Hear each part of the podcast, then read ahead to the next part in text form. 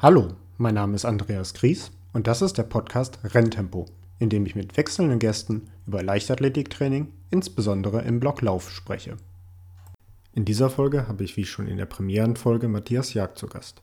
Matthias ist beim Hamburger SV Trainer der Läuferinnen und Läufer in der Jugend. Dieses Mal sprechen wir über Nervosität vor Wettkämpfen und was man dagegen tun kann, als Athlet und als Trainer.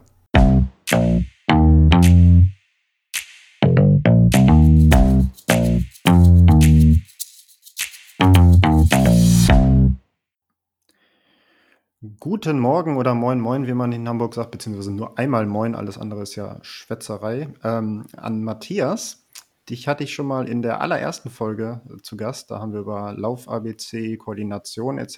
gesprochen. Für alle, die es nicht gehört haben, auf jeden Fall eine schöne Folge geworden. Gerne nochmal reinhören. Ich hatte vor einiger Zeit mal rumgefragt mit Themen, Ideen und Vorschlägen und da hattest auch du dich mit einem Thema gemeldet. Magst du es einfach mal selber vorstellen und auch wie du drauf gekommen bist? Ja, moin Andreas, vielen Dank, dass ich heute nochmal mit dabei sein kann. Und genau, wie du schon sagtest, du hattest nach Themen gefragt und ich habe einfach mal das Thema Wettkampfaufregung und Lampenfieber in den Raum geworfen. Das geht insgesamt ja schon so ein bisschen in Richtung Sportpsychologie und ist mir persönlich ein ziemlich wichtiges Anliegen. Zum einen, weil ich selber in meiner aktiven Karriere da ab und zu mit zu kämpfen hatte, sage ich mal. Zum anderen aber auch, um vielleicht sogar ein mögliches Ziel dieser Folge auch schon vorwegzunehmen, dass man, wenn man sich mit dem Thema etwas auseinandersetzt, das auch vor allen Dingen sehr gut im Alltag oder zum Beispiel bei der Arbeit anwenden kann. Das finde ich schon mal spannend, so ein bisschen. Erster Gedanke, der mir dabei reinschießt, ist, dass ich das genau andersrum früher hatte. Ich war ein Athlet, der als wirklich so Jugendlicher, so U16, U18, sehr wenig Probleme mit Nervosität hatte. Vielleicht auch so ein bisschen, weil ich total ins kalte Wasser geworfen bin, relativ früh irgendwie deutsche Jugendstaffelmeisterschaften, die ja im Rahmen deutscher Männer-Frauen damals stattfanden, als Startläufer irgendwie laufen musste vor relativ viel Publikum und ein Jahr später in der U18 dann um den Titel gerannt bin. Das heißt, es gab nicht viel Zeit, irgendwie nervös zu werden. Und ich hatte das dann seitdem immer andersrum. Ich hatte später, vielleicht kommen wir da auch nochmal drauf, Phasen, wo ich durchaus im Sport sehr nervös war. Aber ich hatte das vom Sport ganz gut in den Alltag übertragen können. Das heißt, ich war jemand, der sehr wenig Probleme irgendwie bei sowas wie Abi-Prüfungen hatte oder auch irgendwie, wenn es später ins Berufsleben ging, Vorstellungsgespräche. Vermute ich, oder ich habe es immer so ein bisschen damit begründet, weil ich halt so Nervosität und Drucksituationen aus dem Sport halt auch schon kennengelernt habe. Genau, da wollte ich sozusagen darauf hinaus, dass wenn man lernt, mit diesen sportlichen Drucksituationen umzugehen, dann kann man das halt, wie gesagt, im Alltag nutzen. Und wenn man das verstanden hat, warum es gut ist, sogar aufgeregt zu sein, dann gibt einem das auf jeden Fall auch Selbstvertrauen und Sicherheit, zum Beispiel bei Schulprüfungen oder wenn man im Job einen Vortrag halten muss oder wie auch immer in diese Richtung gedacht. Was ja für viele, wenn man nicht im Hochleistungssport ist, dann tatsächlich der wichtigere Anwendungsbereich ist. Also da geht es ja dann eher daraus, dass man aus dem Sport lernen kann. Du sagtest gerade, Nervosität ist auch wichtig. Ich habe da zwar eine Begründung oder ich habe da einen Grund für, weshalb ich das sagen würde, aber mich würde jetzt erstmal interessieren, weshalb du zu der Meinung, Erkenntnis kommst. Ja, gerne. Also vielleicht gehen wir nochmal einen Schritt zurück. Ich habe jetzt das mit meinen Athleten und Athletinnen auch viel durchgesprochen im Training und habe erstmal klar gemacht, dass es völlig okay ist oder normal ist, dass man nicht immer gewinnt. Also ich sage immer, ist so ein blöder Spruch, aber solange man nicht Weltmeister oder Olympiasieger geworden ist, gibt es immer irgendjemanden, der besser ist. Und deswegen ist es auch überhaupt nicht dramatisch, wenn man jetzt nicht bei jedem Wettkampf oder in jedem Training seine Bestleistung abruft. Das ist ja auch gar nicht das Ziel. Und es gibt da ja dieses berühmte Zitat von Michael Jordan, der ja mal gesagt hat, ich habe in meiner Laufbahn irgendwie 9.000 Würfe verschossen, ich habe 300 Spiele verloren und 26 Mal war ich derjenige, der das Spiel gewinnen konnte und habe dann daneben geworfen und ich habe immer wieder verloren und bin immer wieder gescheitert und genau deshalb bin ich erfolgreich. Und ich glaube, wenn man sich dieses Zitat klar macht, das ist schon mal der erste Schritt zu verstehen, dass es vor allen Dingen, und da würde ich dann immer den Fokus bei den Sportlerinnen und Sportlern drauflegen, dass es dann wichtig ist, dass man die persönliche Entwicklung im Blick hat und ein bisschen von diesem Vergleich wegkommt mit anderen, sondern dass man sich selber in den Fokus rückt und sich vor allen Dingen auf sich selber konzentriert. Wobei ich also von meiner persönlichen Warte und ich glaube auch aus vielen Gesprächen mit Athletinnen und Athleten, was ich so mitnehme, das Gefühl habe, dass die Nervosität häufig gar nicht aus dem Vergleich mit den Mitstreitern herrührt, weil man da ja relativ wenig Einfluss drauf hat. Also ich meine, wenn jemand anders besser ist, dann herzlichen Glückwunsch, ist gut. Ich glaube, die Angst ist ja häufiger zu sagen, ich underperforme oder ich schaffe nicht die Zeit, die entweder ich mir selber vorgenommen habe oder auch vielleicht die andere von mir erwarten. Also wenn wir jetzt beim Laufen sind es ja Zeiten. Und vielleicht denkt mir auch so, das Rennen hätte ich eigentlich gewinnen können, aber nicht, weil die anderen stärker waren, sondern weil ich schwächer war, als ich das sein konnte. Also ich habe ja schon angedeutet, im späteren Verlauf meiner Karriere hatte ich dann häufiger mit Nervosität zu kämpfen. Und dann waren das so klassische Gedanken, bei 400, 800 Meter, wo es extrem drauf ankommt, das Renntempo zu treffen, ja, also passend zum Titel des Podcasts, dass ich nicht sagte, irgendwie, ja, hoffentlich gehe ich nicht zu schnell oder gehe ich zu langsam an und was eigentlich sehr selten, ja, ironischerweise überhaupt ein Problem bei mir bei den Läufen war, also das habe ich eigentlich mal relativ gut hingekriegt, aber das war dann häufiger mehr meine Sorge, vor allem so dieses Angst haben, zu schnell anzugehen und dann völlig zu verrecken, was sehr ungemütlich werden kann, körperlich auch. Und weniger der Vergleich halt mit den Mitstreitern. Im Grunde genommen hast du in meinen Augen auch damit exakt diesen klassischen Katastrophengedanken, den wir im Sport haben, da auch getroffen. Also der Gedanke ist dann wirklich, das Rennen steht an und ich werde versagen. Und der interessante Part ist, wie man da jetzt von wegkommt. Und ich würde da einfach mal ein Gedankenspiel in den Raum werfen, weil das Problem, oder ich will das gar nicht Problem nennen, aber die Athletinnen und Athleten sollen sich halt klar machen, dass dieser Gedanke im Kopf entsteht. Das heißt also, dass der Sportler oder die Sportlerin hat eine Aktion oder ein Rennen vor sich und verurteilt es vorschnell. Also der Gedanke entsteht im Kopf, es steht jetzt ein Rennen an, das ist erstmal die Ist-Situation und dann wird vorschnell negativ beurteilt.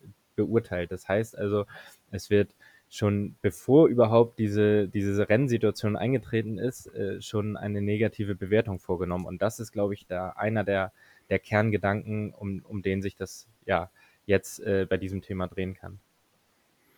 Ja, so dieses klassische, man macht sich Sorgen über etwas, was ja überhaupt nicht zwingend gegeben ist, ne? Also so ein Worst-Case-Szenario ist vielleicht an manchen Stellen einer Pandemiebekämpfung oder so sinnvoll, aber jetzt nicht unbedingt für einen 400-Meter-Lauf. Ich meine, klar, kann schief gehen, aber dann so what, wie du anfangs schon sagtest. Ich habe mir persönlich, was mir mal geholfen hat und was meines Erachtens auch vielen Athletinnen und Athleten hilft, ist, du sagtest ja auch, Nervosität ist erstmal was Wichtiges. Und ich finde, da auch wieder in dem Fall, solange wir nicht Olympiasieger sind, solange irgendjemand besser ist und wahrscheinlich sogar dann, man sich anguckt, was die Leute dann als Argument anführen für diesen Hochleistungssport, dann ist es, dass wir ja eigentlich Emotionen leben wollen. Ja, und diese Ausflucht aus der Nervosität, die scheinbar einfach ist sozusagen, ist mir egal. Ja, wenn es halt schief geht, dann ist halt egal. Das macht aber natürlich den ganzen Sport im Grunde bedeutungslos und wir machen ihn ja nicht aus finanziellen Motiven, wir machen ihn eigentlich auch hoffentlich meistens nicht aus Image-Motiven, sondern eigentlich darauf, weil wir Bock haben, ganz platt gesagt. Ja. Und dazu gehört halt genau diese Emotionalität, ja, und der einen Kanal zu geben, der da, ja, egal ist, weil er halt nur dazu dient, Emotionalität auszuleben, ganz, ganz banal gesagt, ja. Es geht darum, auch bei Fußballfans, es geht darum, Freude zu empfinden, aber es geht auch darum, Trauer zu empfinden, wenn das Team mal verliert oder wenn es mal nicht so läuft. Und genauso für sich selber. Und diese Nervosität, am Start zu stehen, es sind zwei Nachrichten, die quasi der Körper oder die Seele, wenn man so will, an einen selber sendet. Erstens, mir ist das hier gerade nicht scheißegal.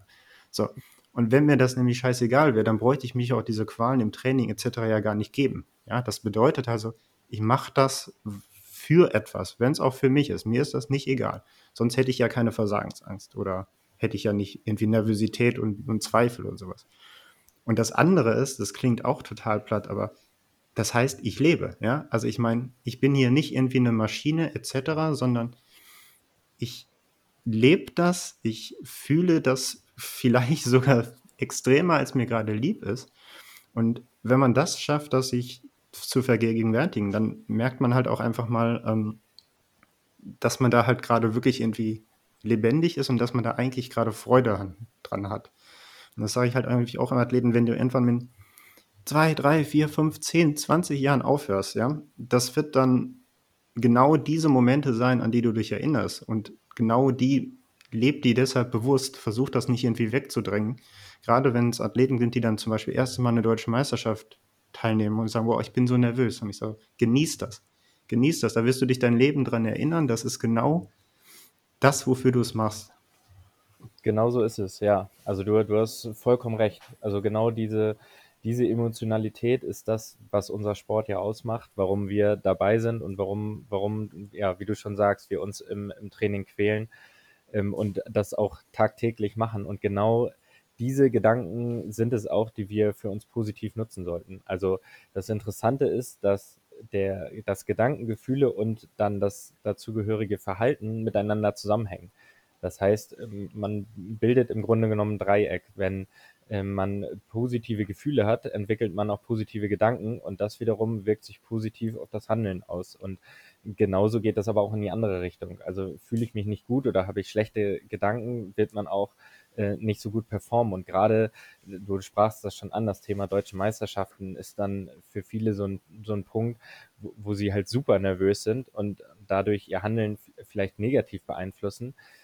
Aber gerade das ist dann so ein Wettkampf, der ist einfach zum Genießen da. Also man hat so hart gearbeitet in den Jahren oder Monaten vorher und ja, das ist einfach die Belohnung und so sollte man das sehen.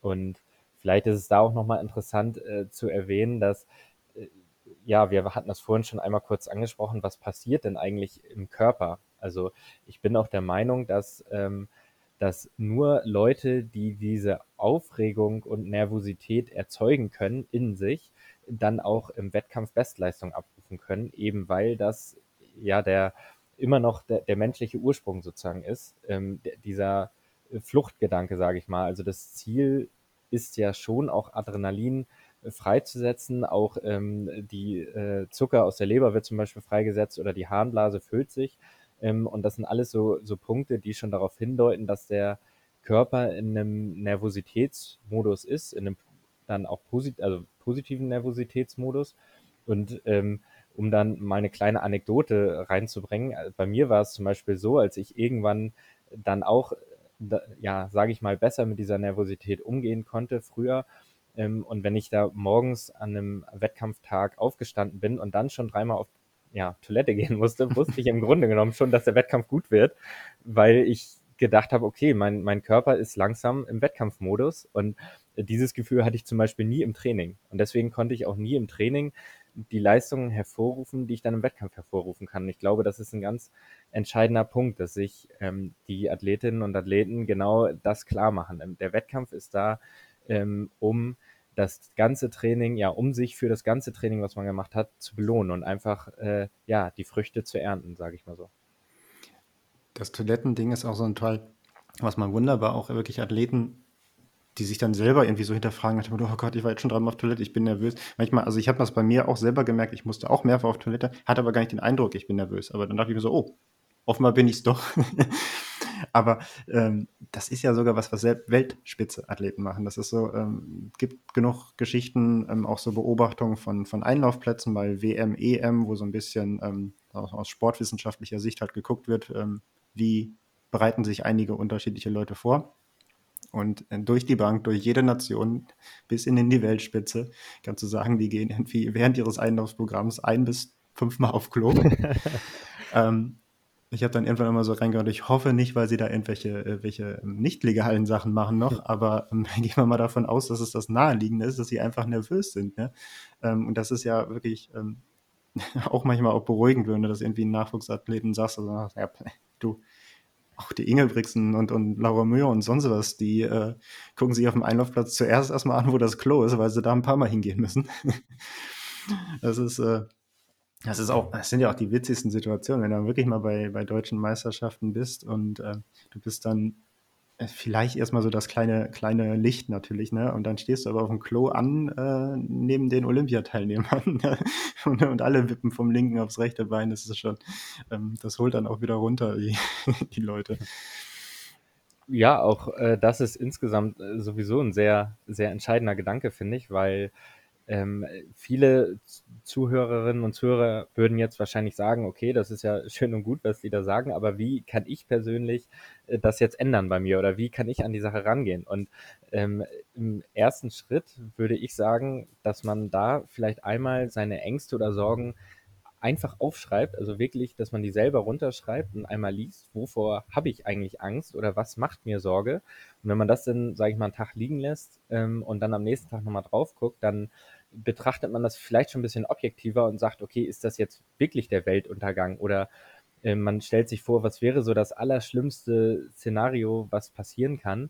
Und ist das denn wirklich so schlimm? So, dass man sich das hinterfragt und wenn einem dann klar wird, und da komme ich auf den Gedanken von eben zurück, okay, die anderen sind ja auch alle nur Menschen, so, wir sind keine Maschinen und irgendwie sind alle gleich am Ende des Tages und alle kochen mit Wasser, dann ist das, finde ich, in dem Moment schon ein sehr beruhigender Gedanke. Und was ich insgesamt damit sagen will, wenn man sich also seinen Sorgen bewusst geworden ist und die vielleicht mit einem gewissen Abstand betrachtet hat, dass man dann im nächsten Schritt sich überlegt, okay, was passiert dann? Wie kann ich darauf reagieren? Wie komme ich da raus? Und was sind vielleicht positive Gedanken in diesem Moment, die mich da aufbauen oder die mir auch in einer Stresssituation helfen könnten an der Stelle? Und wenn man da sich so einen Fahrplan überlegt, dann ist das auf jeden Fall hilfreich. Und um da jetzt nochmal ein konkretes Beispiel zu nennen, ich hatte in meiner Laufbahn, habe ich es zum Beispiel immer so gemacht mit meinem Trainer, dass wir vorher gesagt haben, okay, überleg dir, geh einmal den Lauf vorher durch und das Rennen verläuft genauso, wie du dir es vorstellst. Also so das Beste, was passieren kann. Wie würdest du dich im Rennen verhalten? Wie würdest du dich einsortieren?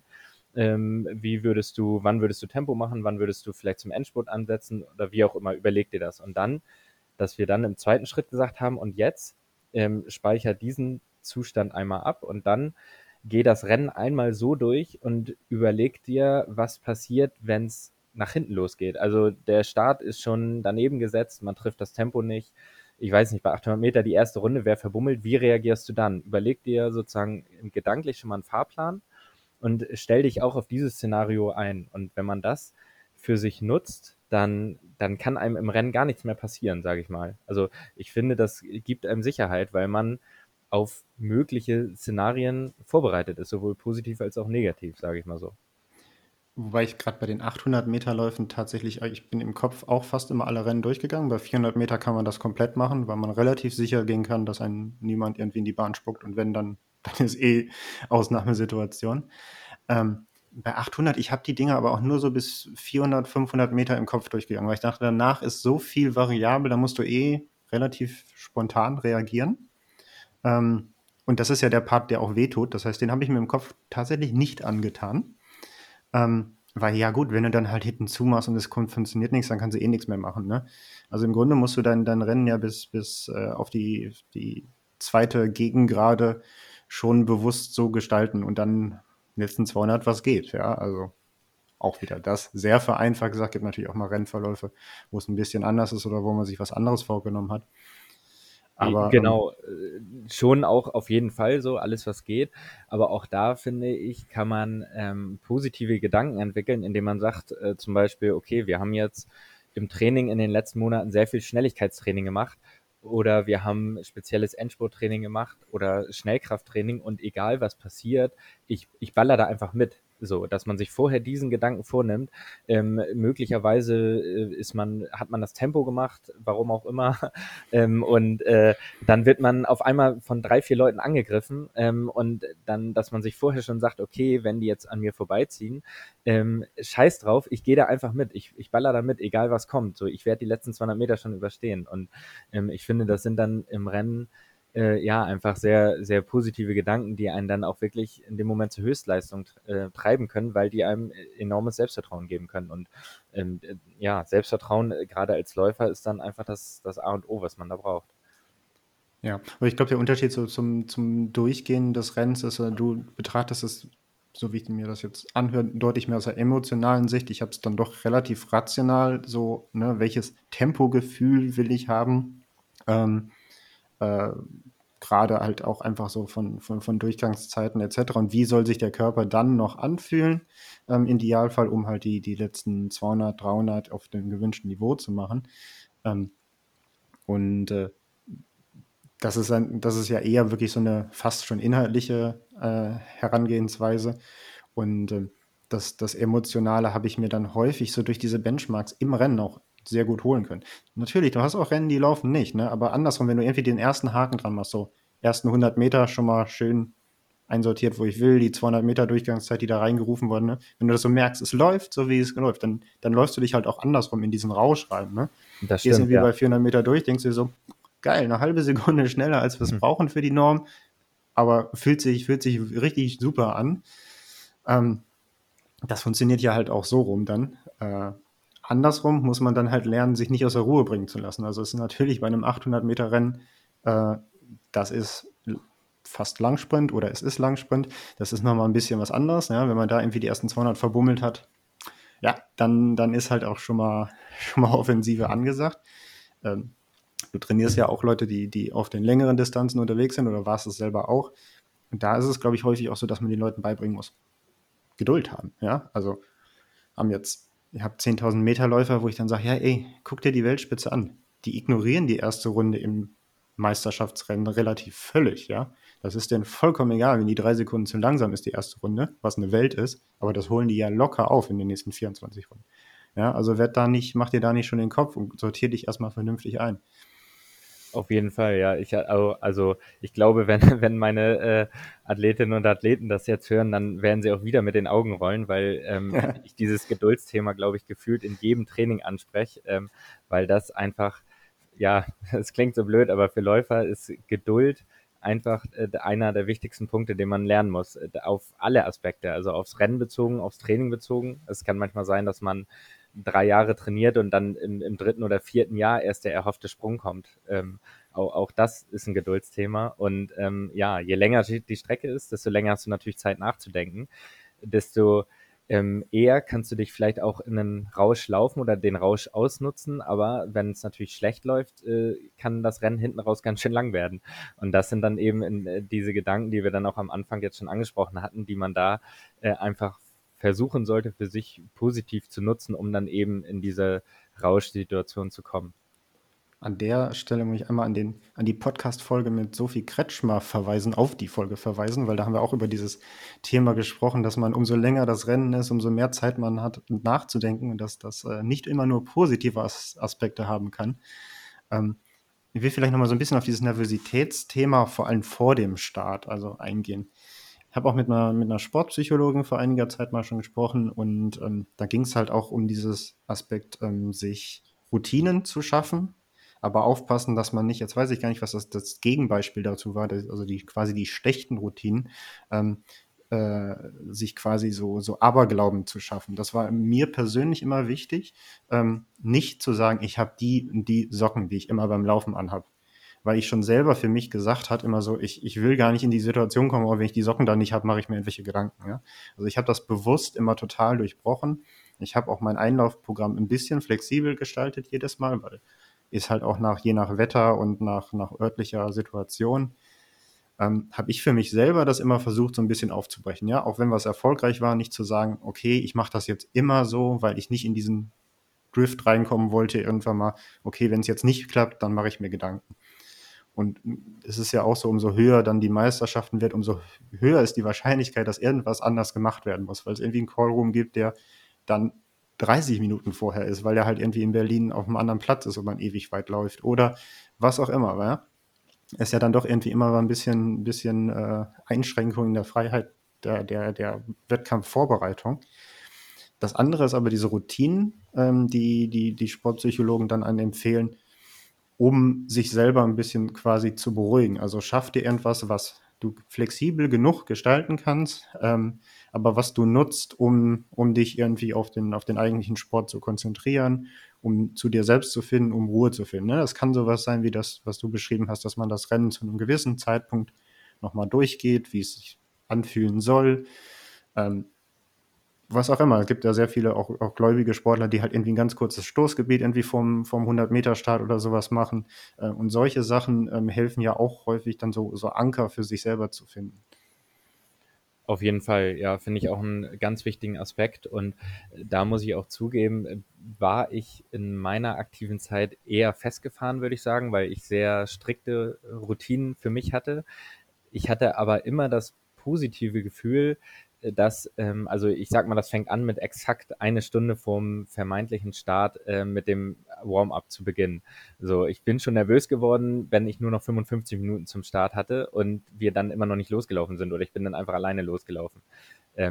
Und ich hatte aber für mich immer das Gefühl, aber ich glaube, das ist dann auch eine individuelle Geschichte, wie du schon sagtest, man soll persönliche Routinen finden, dass wenn ich mein Warm-up-Programm so durchziehen konnte, wie ich das immer mache, dann ist das schon mal der positive Grundstein für das Rennen sozusagen. Und dann spätestens mit dem Überziehen des Trikots ist man natürlich oder sollte man natürlich versuchen, dass man voll im Wettkampfmodus ist. Und wir müssten da an der Stelle vielleicht auch schauen, das Ganze muss ja auch altersgerecht sein. Also ich bin zum Beispiel auch ein Fan davon oder versuche meinen Athletinnen und Athleten das zu vermitteln, dass in der Stunde vor dem Start auch nur noch der Athlet in diesem Moment zählt. Also es da soll und darf natürlich noch eine Interaktion auch mit dem Trainer stattfinden, aber ich finde es zum Beispiel extrem störend, wenn dann immer noch Eltern reingrätschen und noch irgendwas wollen, weil ich glaube, es ist wichtig, dann auch in diesen Modus zu kommen, in den Tunnel zu kommen und sich wirklich nur noch auf sich zu konzentrieren und zu fokussieren. Und dann kommt der Körper erst so richtig in die Wettkampfstimmung. Und dann sind so Störfaktoren von außen, in meinen Augen sollte man die ja versuchen zu vermeiden. Wobei ich auch finde, dass der Trainer halt natürlich auch ein Störfaktor sein kann. Genau, das muss man, glaube ich, selber auch sehr lernen, dass man gerade, also auch da, umso höher die Meisterschaften, umso weniger Einflussnahme hast du ja auch. Und es ist, glaube ich, wichtig, dass der Athlet das so bald wie möglich, so gut wie möglich lernt, halt für sich selber sich auf den Wettkampf vorzubereiten und der Trainer dann halt nicht mehr groß alles vorgeben muss, ne? Sagt er, jetzt einlaufen, jetzt Steigerung oder sonst was.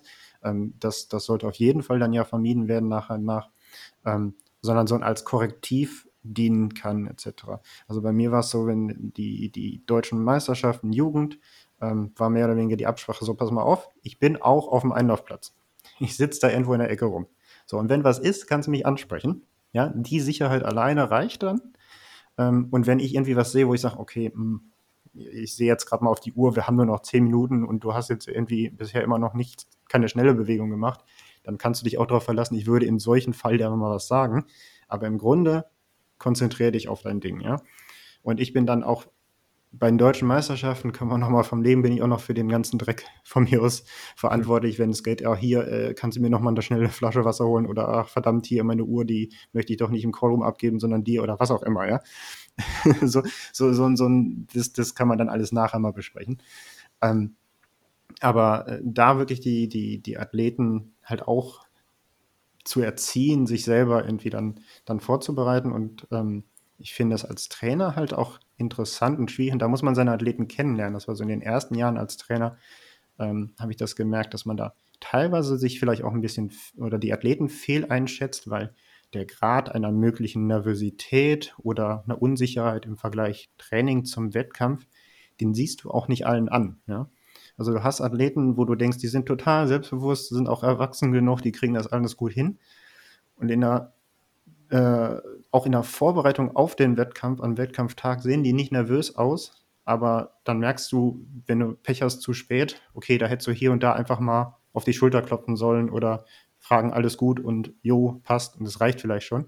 Und es gibt auch andersrum diese Athleten, die du dann nochmal ein bisschen irgendwie, ich sag jetzt mal, in den Hintern treten musst, so nach dem Motto, hier komm, wach werden, aktiv werden, weil die sich in der Nervosität so ein bisschen in so eine Ruhe, Gelassenheit, fast Schläfrigkeit flüchten, was dann auch nicht gerade wettkampfförderlich ist. Und das zu sehen, das zu beobachten, das einzuschätzen, welcher Athlet ist jetzt welcher Typ, was auch manchmal innerhalb einer Saison oder innerhalb über der Jahre sich wechseln oder ändern kann, wie die Leute darauf reagieren.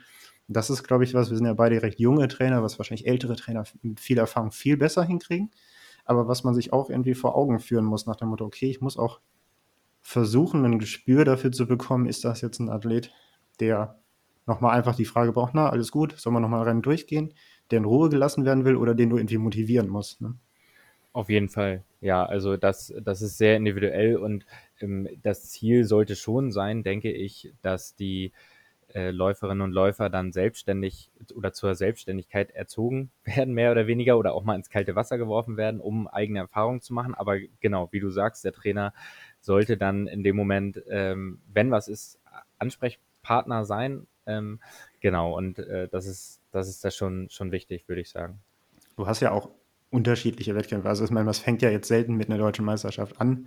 Du musst ja dann im Zweifel auch wirklich mal die kleineren Wettkämpfe nutzen. Und das kann man ja auch in Absprache machen, zu sagen, pass mal auf, hier, das ist jetzt hier irgendwie Vorbereitungswettkampf auf der Jahnkampfbahn, geht um nichts. Du bereitest dich weitestgehend alleine vor auf den Wettkampf und ich möchte auch, dass du das versuchst, möglichst alleine hinzugehen. Ja, und wenn es dann halt irgendwo hier oder da mal nicht perfekt ist, dann ist das so, aber das ist ja der Lernprozess, den man dann halt auch einfach mitnimmt. Und dann kann man das irgendwie nachher nochmal rekapitulieren. Aber dann halt irgendwie als Korrektiv einzugreifen, wäre halt total kontraproduktiv. Vielleicht wäre das an dem Wettkampftag, gibt es dann eine Sekunde schneller den 800er, aber es hat mittel- und langfristig gedacht überhaupt nicht sinnvoll. Ja, auf jeden Fall. Und das ist auch nochmal so ein Punkt, der mir in Hamburg hier leider viel zu kurz kommt. Ich bin ja mit 19 nach Hamburg erst gekommen, also nach der Schule.